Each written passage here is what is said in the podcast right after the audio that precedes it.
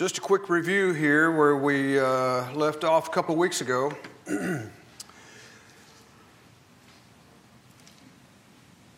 First Kings 3, we talked about God appears to Solomon, gave him wisdom, riches, and honor. It also gave him long life, and he said, If you obey and walk in my commandments. This week, we're at 1 Kings chapter 4. This is what I call a snapshot of Solomon's glory. We're looking at the kingdom, a lot of the things, the details that, that are, make it such a great kingdom.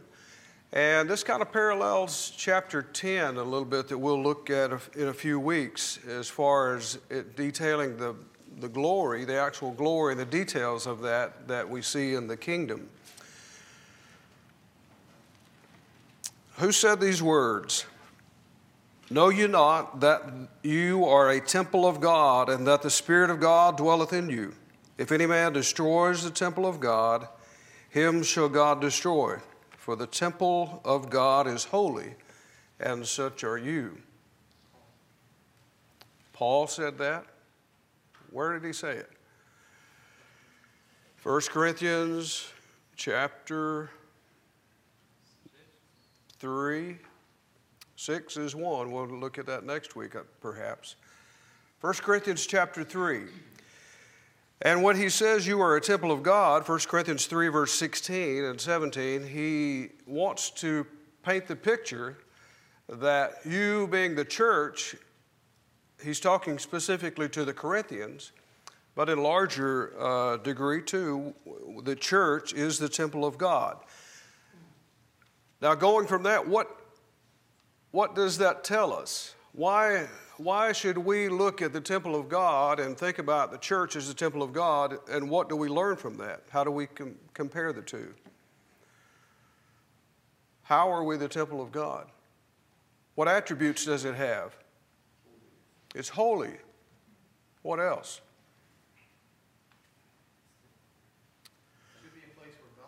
A place where God dwells. That's one of the key po- components of the temple, isn't it? It's uh, we go back to the tabernacle, God said He wanted to dwell among His people, and by extension, we apply that to the temple, not only the tabernacle, but to the temple as well.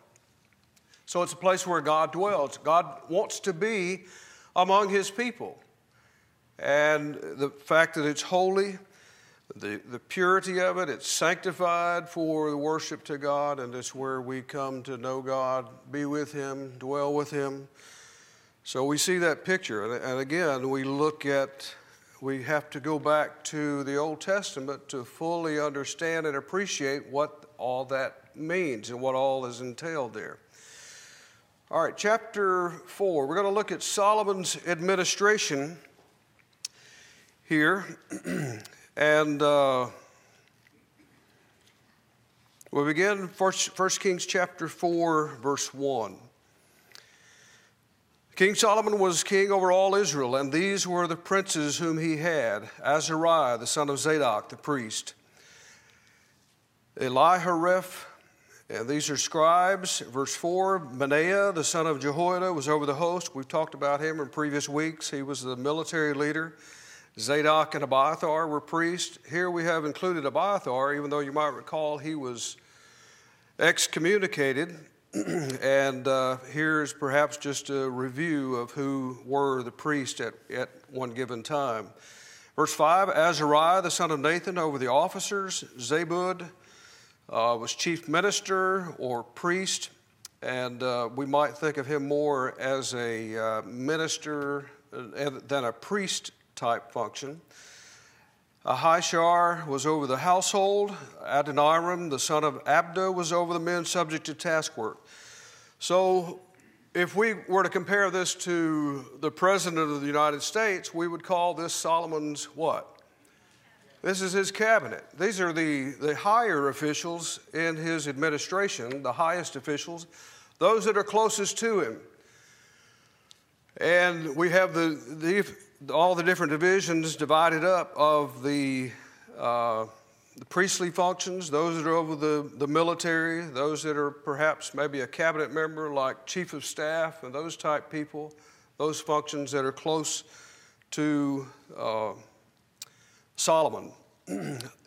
now, in the following verses, we have those that are on the lower tier of governing officials, and these might be called in your version officers, or they may be called governors, and these are over regions. So when you break the kingdom down into certain regions, territories, verse 7 through 19 is going to cover those territories. And all of these men, uh, pretty much, we don't see those names mentioned anywhere. We can't go to another scripture reference. But I wonder sometimes if we're going to, with our technology, as advanced as it is, someday we'll dig up perhaps the leaders and the governors in Solomon's kingdom. We'll probably find a tablet with all these names listed on them. But nevertheless, we have them mentioned here for us by the inspired Word of God. And I'm just going to run through these briefly here. Solomon's regional officials, of verse 7. He had 12 officers over all Israel who provided food for the king, verse 7, and his household. Each man had to make provision for a month in the year. Now, keep that idea in mind because we're going to bring that up in a little bit later in the study. That each of these has a responsibility to provide for Solomon and his household. And his household is not just five or ten people, it's much larger than that. The demands are much, much greater than that.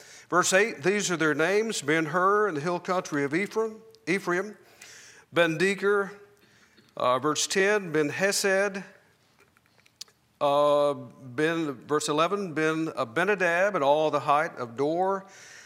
And parenthetically, he says, He had Taphath, the daughter of Solomon, to wife. Baana in verse 12, Ben Geber, verse 13, verse 14, Ahinadab, Ahimaaz, verse 15, verse 16, Baana, Jehoshaphat in verse 17, Shimei in verse 18, and Geber, the son of Uri, in the land of Gilead, the country of Sihon, king of the Amorites. Now, at this time, that's referring to a territory that previously, before the Israelites had come through there, they conquered Sihon and Og. But uh, this is just referring to that area east of the Jordan River. Verse 18, so we have Shimei and then Geber, the son of Uri, and uh, he was the only officer, last part of verse 19, he was the only officer that was uh, in the land, governor of the land.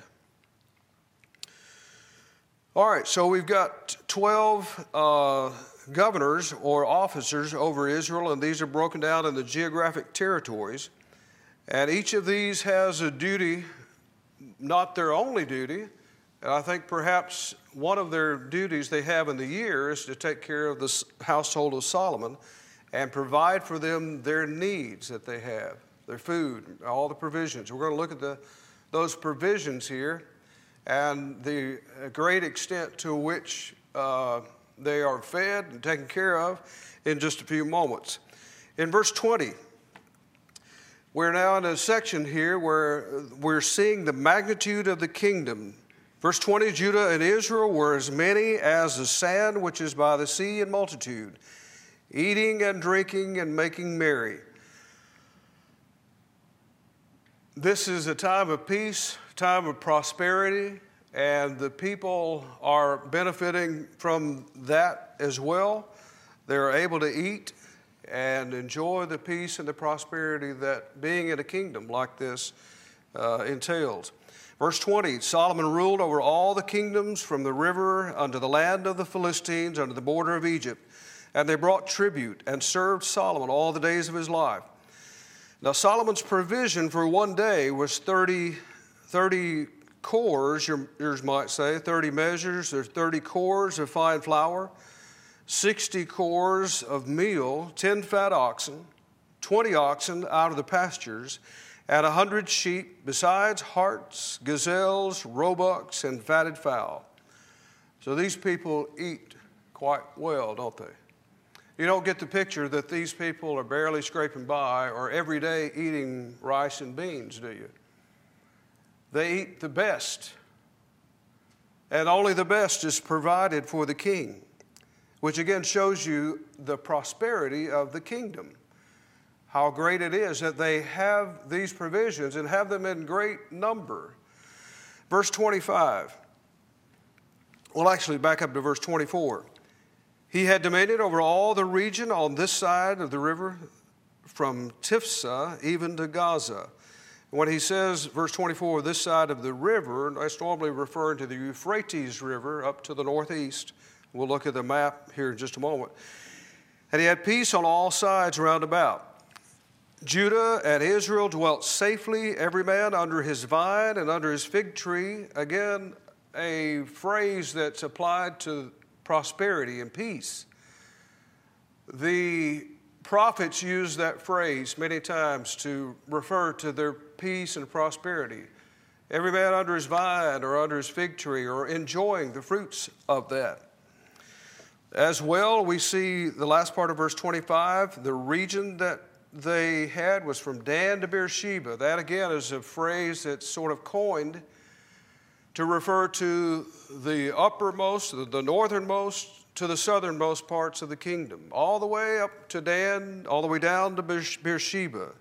Many times, again, the, the prophets would repeat this as well. They had this all the days of Solomon, verse 25. Now, Solomon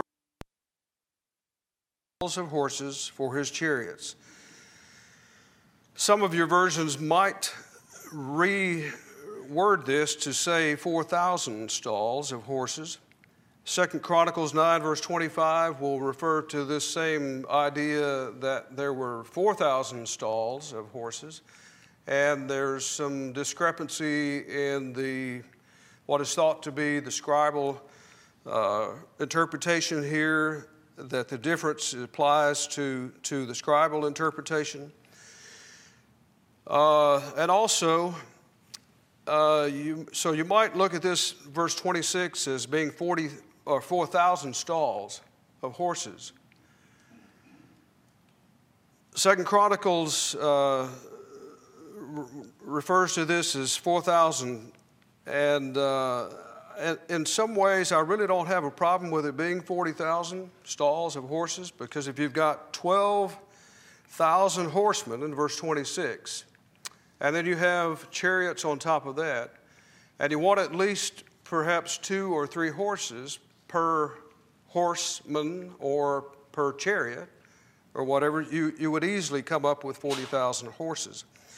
And by the way, in 1 Samuel 13, verse 5, when Saul and Jonathan were fighting, the Philistines were said to have had 30,000 chariots Again, that could be a scribal error in 1 Samuel 13, verse 5, but it's not really firmly known what those numbers were. Really, to what we're to get out of this, I think, in verse 26 is that there were a lot, Solomon had a lot of horses. And I have no problem thinking that he had many, many thousands of horses. Because he, we know, and we'll, we'll see this later, that he multiplied many, many horses to himself. Verse 27, those officers, now these, in verse 27, those officers will refer back to verse 7. So tie verse 27 back into verse 7, where we have these regional governors that are taking their turn providing for the household of Solomon. Verse 27, those officers or governors provided food for King Solomon and for all that came unto him, all that came to his table, every man in his month, they let nothing be lacking. There was no scrounging around for more. There was plenty, and Solomon's household demanded it, and there was nothing lacking. Verse 28 barley also, even on top of what we've already seen, verse 28 they also had to provide for all of these horses, all of these swift steeds that they have. Verse 28 barley also and straw for the horses and swift steeds brought they unto the place where the officers were, every man according to his charge. And we might say, every man according to his monthly duty, to his charge that's allotted to him. All right, just to review. So we look at the magnitude of the kingdom in verse 20 through 28. A few things I'll highlight here. We saw in verse 20 the population of the people is as the sand of the sea. The provisions we see, the magnitude of that in one day that's provided for. And lest you forget, as we kind of glossed over that, verse 22 Solomon's provisions for one day. One day. The dominion, peace on all sides, and horses without number. I'm not going to put a number on it. Uh, anyway, let's, let's look at three of these. Let's look at the dominion, the provisions for one day, and let's look at the population.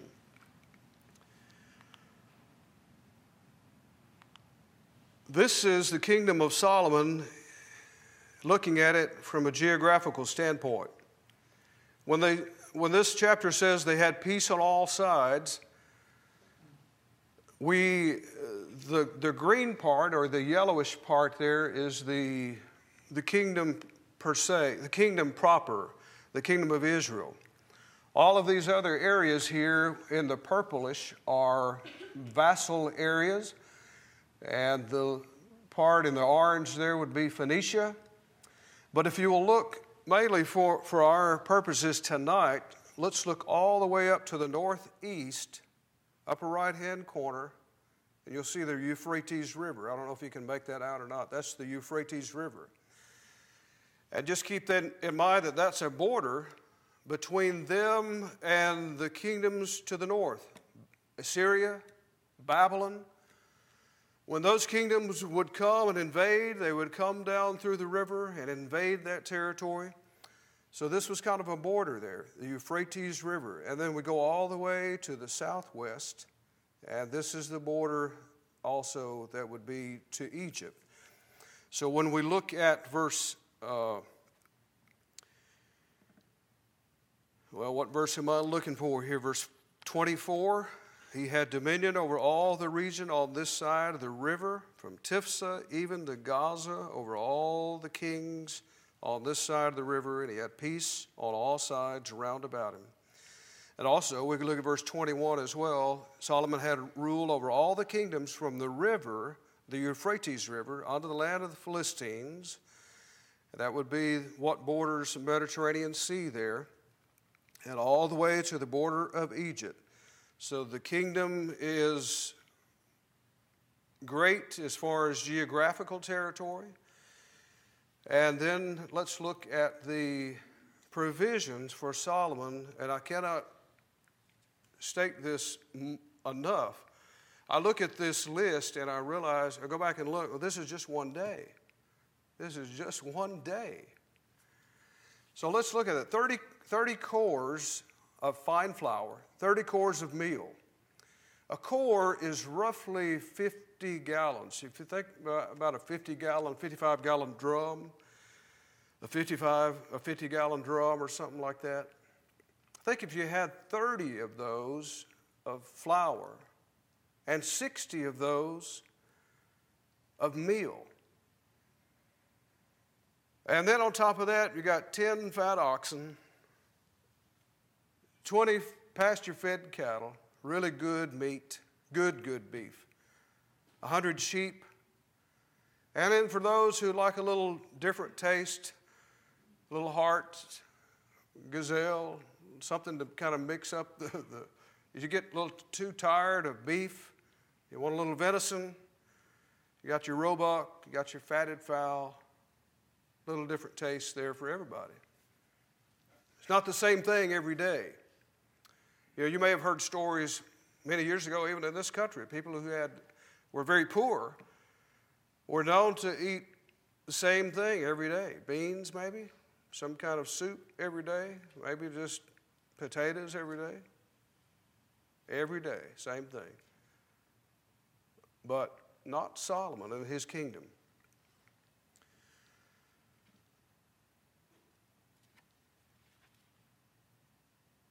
Now let's look at the verse 20. Let's go back and look at verse 20 again. There's a phrase there mentioned Judah and Israel were as many as the sand which is by the sea.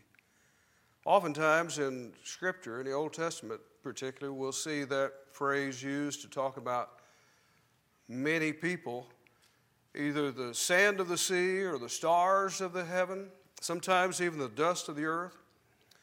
But think about how the, the numbers of people that we're looking at here. I want to go back to think about here from verse 20 the promise to Abraham. Whenever you see verse 20, Judah and Israel were as many as the sand by the sea in multitude. In Genesis chapter 15, we break, we break apart the promise to Abraham in three sections. We talk about the being a great nation. And in Genesis chapter 15, verse 5, Abraham was promised that your people will be as many as what? As the stars for multitude. God promised to Abraham, Your people will be, they're not now, but they will be as many as the stars for multitude. And exactly when did that occur? When did that happen? Well, let's go back to Deuteronomy 10, verse 22. It is said here in Deuteronomy 10, verse 22, that the people were at that point. And this is when they're marching along, getting ready to go into the land of Canaan. Deuteronomy 10, verse 22, it said, Thy fathers went down into Egypt, threescore and ten persons, seventy people. And now the Lord thy God hath made thee as what? As the stars for multitude. So we tie Genesis 15, verse 5, in with Deuteronomy 10, verse 22. And not only that, I would tie in as well what we see here in this chapter or in our parallel passage tonight, 2 Chronicles 1, verse 9. It was, we see it's fulfilled in Deuteronomy, but it's even more uh, fulfilled in this chapter here, as we see it applies to the days of Solomon as well. They are multiplied as the stars of heaven. Now let's look at the other part of the promise in Genesis chapter 12, that promise of the land promise. In Genesis 15, verse 18, God says, I'm going to give you this land. In Genesis 12, he said, I want you to go to a land. And when he got there in Genesis 15, God said, I'm going to give you this land this land of Canaan. It's not yours yet. In fact, it never was Abraham's, was it? So, when was that fulfilled? In Joshua 21, verse 43. When Joshua had conquered much of the land, Joshua 21, verse 43,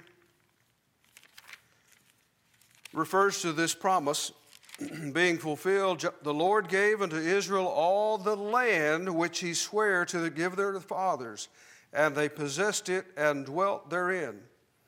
He gave them rest round about, according to all that he swore unto their fathers. So we have the land promise given in Genesis 15. We have it initially fulfilled in Joshua 21. And then, as we see in this chapter tonight, that you see the borders that Solomon had in his kingdom all the way from Euphrates south to the border of Egypt. And that's as big as it got. What is the pinnacle of their kingdom geographically? It is now under the kingdom of Solomon. It's at its pinnacle. In fact, every facet of the kingdom is at its pinnacle during this period of time that we're talking about. This quarter that we're talking about, First Kings, every facet of the kingdom reaches its pinnacle during this period of time. Geographically, uh, their peace and their prosperity, their possessions, their power, you name it, they're at their pinnacle now. And that's one reason it is so such a beautiful picture that the New Testament gives us of the temple. When we look at the temple and we compare it to the church, think about it like this. Uh, if you, you know, you may have seen a, a show where uh, they show you a, a, a house before and after, and these people come in and they totally renovate the house, and they'll show you a before picture and an after picture.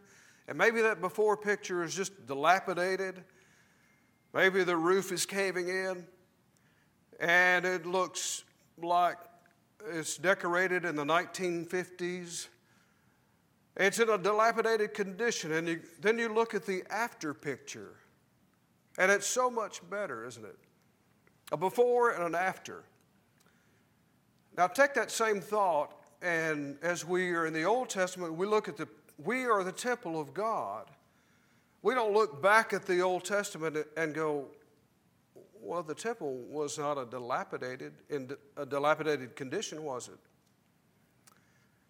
Actually, when we look back at the picture of the temple, it is great. It is magnificent, full of splendor and glory. And to compare us to that by saying that we're greater than that, because we serve a king, as we saw in Matthew 21, we serve one that is greater than Solomon. And doesn't it stand to reason that every part of the kingdom is greater than that kingdom? So we're, we're looking back at the temple at something great. So we're even greater, we're part of a greater kingdom than even that. So we begin to see why God, through his wisdom and inspiration, shows us such a picture.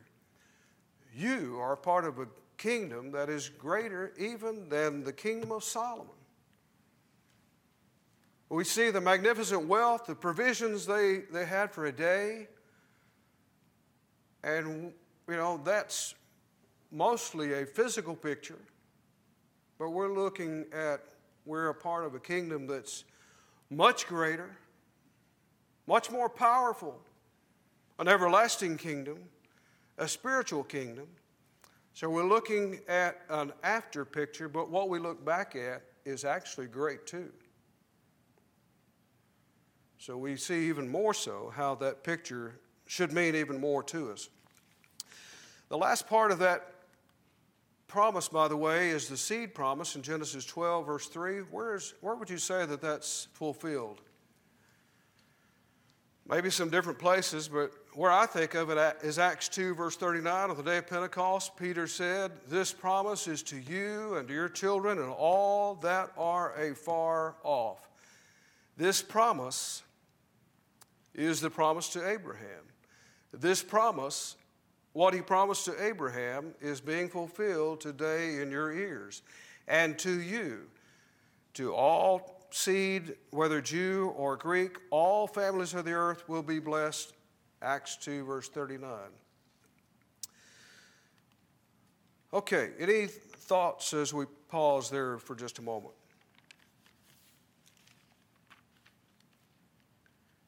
1 Kings chapter 4, we've seen a picture of the magnitude of, of the kingdom. And you know, when I look at verses such as verse 22, verse 27, and see how much that is required and demanded of, of this kingdom, I begin to think, well, who's paying for all this? And who's paying for it? Who pays for all these provisions and supporting the kingdom? Tribute, yeah. In 1 Samuel chapter 8, you recall when the people wanted a king, they were warned that if you go that direction, that it's going to take a lot of money, tribute, He's going to exact tribute from you. He's going to demand work from your sons and your daughters. And we see the heavy price, all the taxes, the burden. And some degree of oppression that is demanded upon the people to support such a kingdom as this. David left his son a lot of provisions when he died, but they couldn't live on that by itself. There has to be, with this much, this big of a kingdom and this great of a kingdom and all the demands it has, there has to be a constant flow of goods and services and taxes and so forth. So we see 1 Samuel 8 Samuel prophesied to them what's going to happen when you have a king over you. And we see that coming to fruition here, don't we? We see that coming about, just like Samuel told them that it would. All right, anything else on so far? Up to verse 28. All right, verse 29. First Kings, we're back to 1 Kings chapter 4 and verse 29. God gave Solomon wisdom and understanding, exceeding much, and largeness, largeness of heart, even as the sand that is on the seashore. Solomon's wisdom excelled the wisdom of all the children of the East and all the wisdom of Egypt, for he was wiser than all men than Ethan the Ezrahite, Heman, Calcol, Darda, the sons of Mahol, and his fame was in all the nations round about. We've never, I don't think we've ever heard of those men, do you? I don't know if secular history records anything about these men at all. But Solomon was wiser than all men. Verse 32 he spake 3,000 proverbs. His songs were a thousand and five. He spake of trees from the cedar that is in Lebanon, even unto the hyssop that springeth out of the wall. He spake also of beasts and birds and creeping things and fishes. And I think about the one that came who said, One that is greater than Solomon is here. Jesus spoke of himself, Matthew 21, verse 43. Even he, you recall, spoke of things in nature he spoke of the birds of the heaven.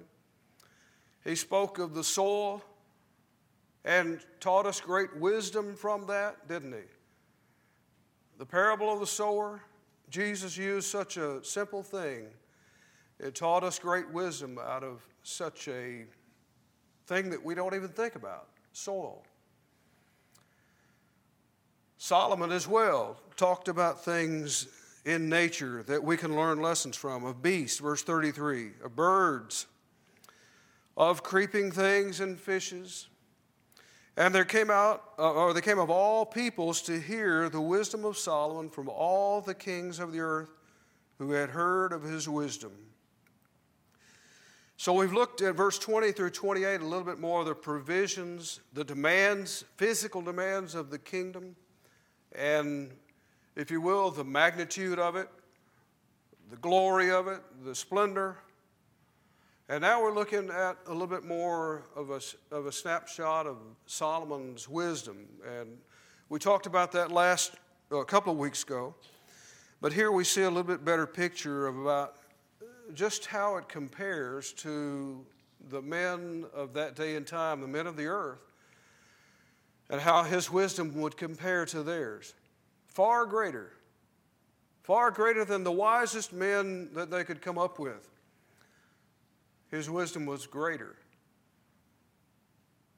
Now, what, what do we learn from that? What good does that do us?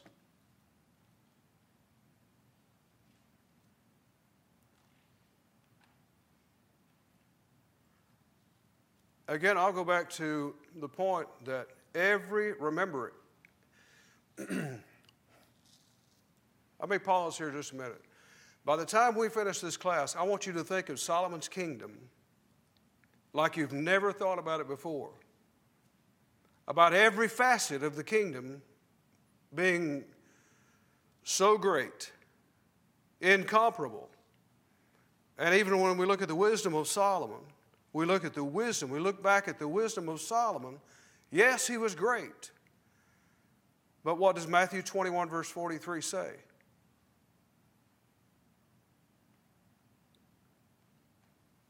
Unless I've got the verse wrong, Matthew 21, verse 43 says, There is one greater than Solomon. And Jesus was talking about himself.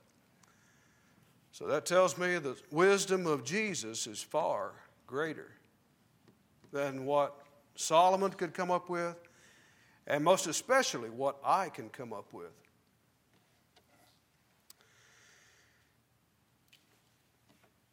Verse 29 through 34, as we summarize this, he's wiser than all men. His wisdom is known throughout the world.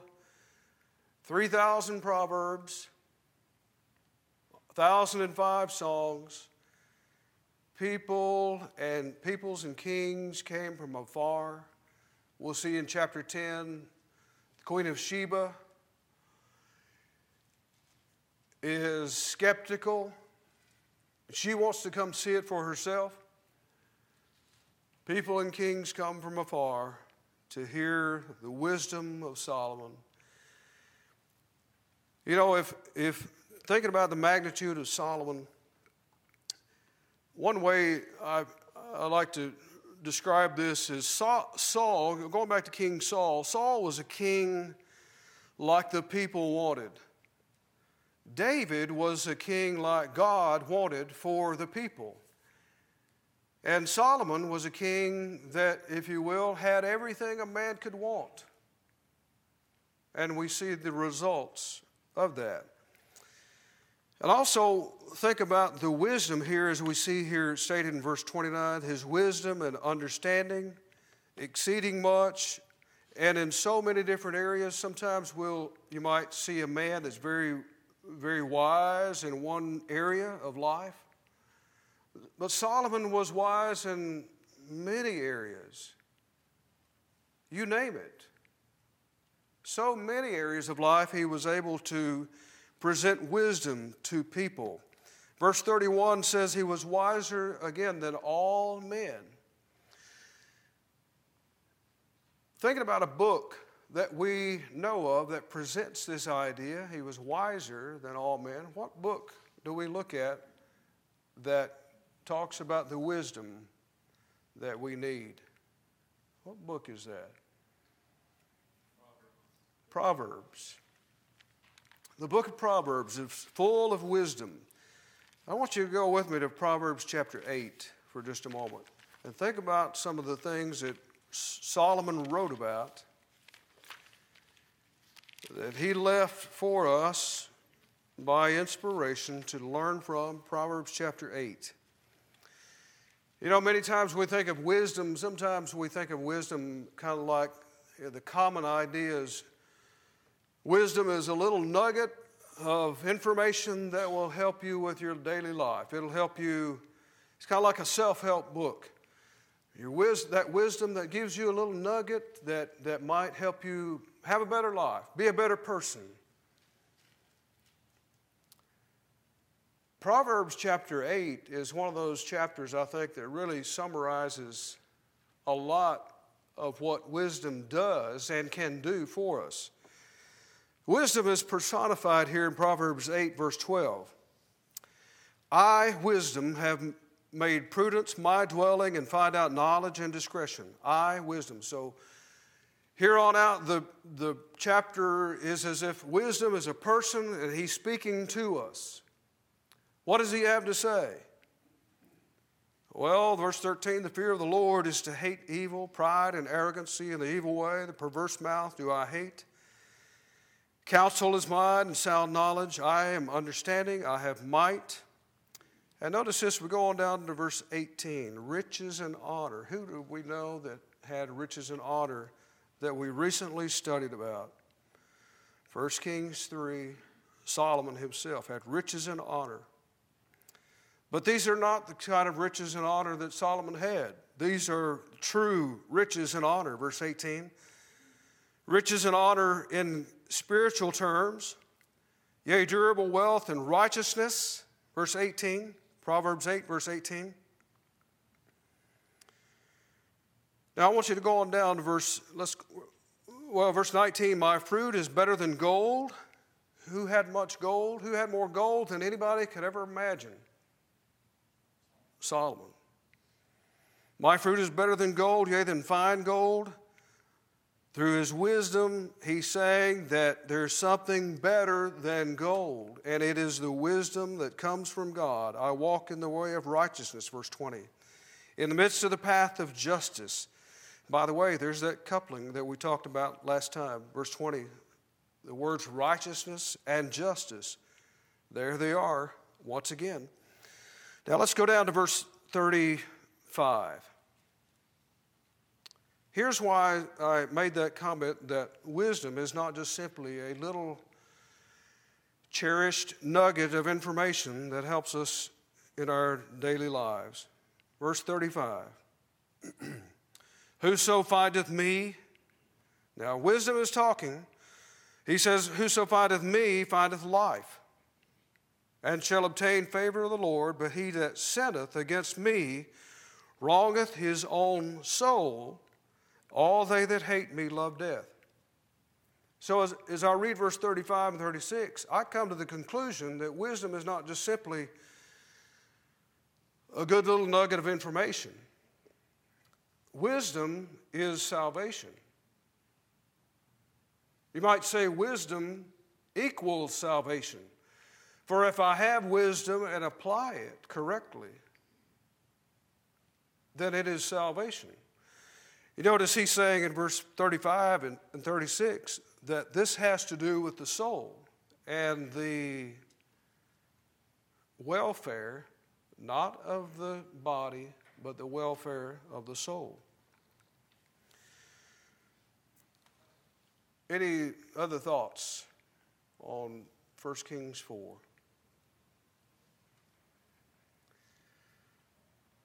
I'm going to leave you with this one question, or perhaps something I want you to carry with you. As you study your lesson for Sunday morning, there's a few verses, three or four verses, that have to do with our subject tonight and what the things that we've talked about tonight. And I want you to think, see if you can come up with what those verses are that I'm referring to. In Romans chapter 11, we are studying Romans 11, right? There's a few verses that will apply to what we've studied here tonight. And I want you to see if you can find that and tie that in a little bit with what we've talked about tonight. I guess we better stop there. Appreciate the class.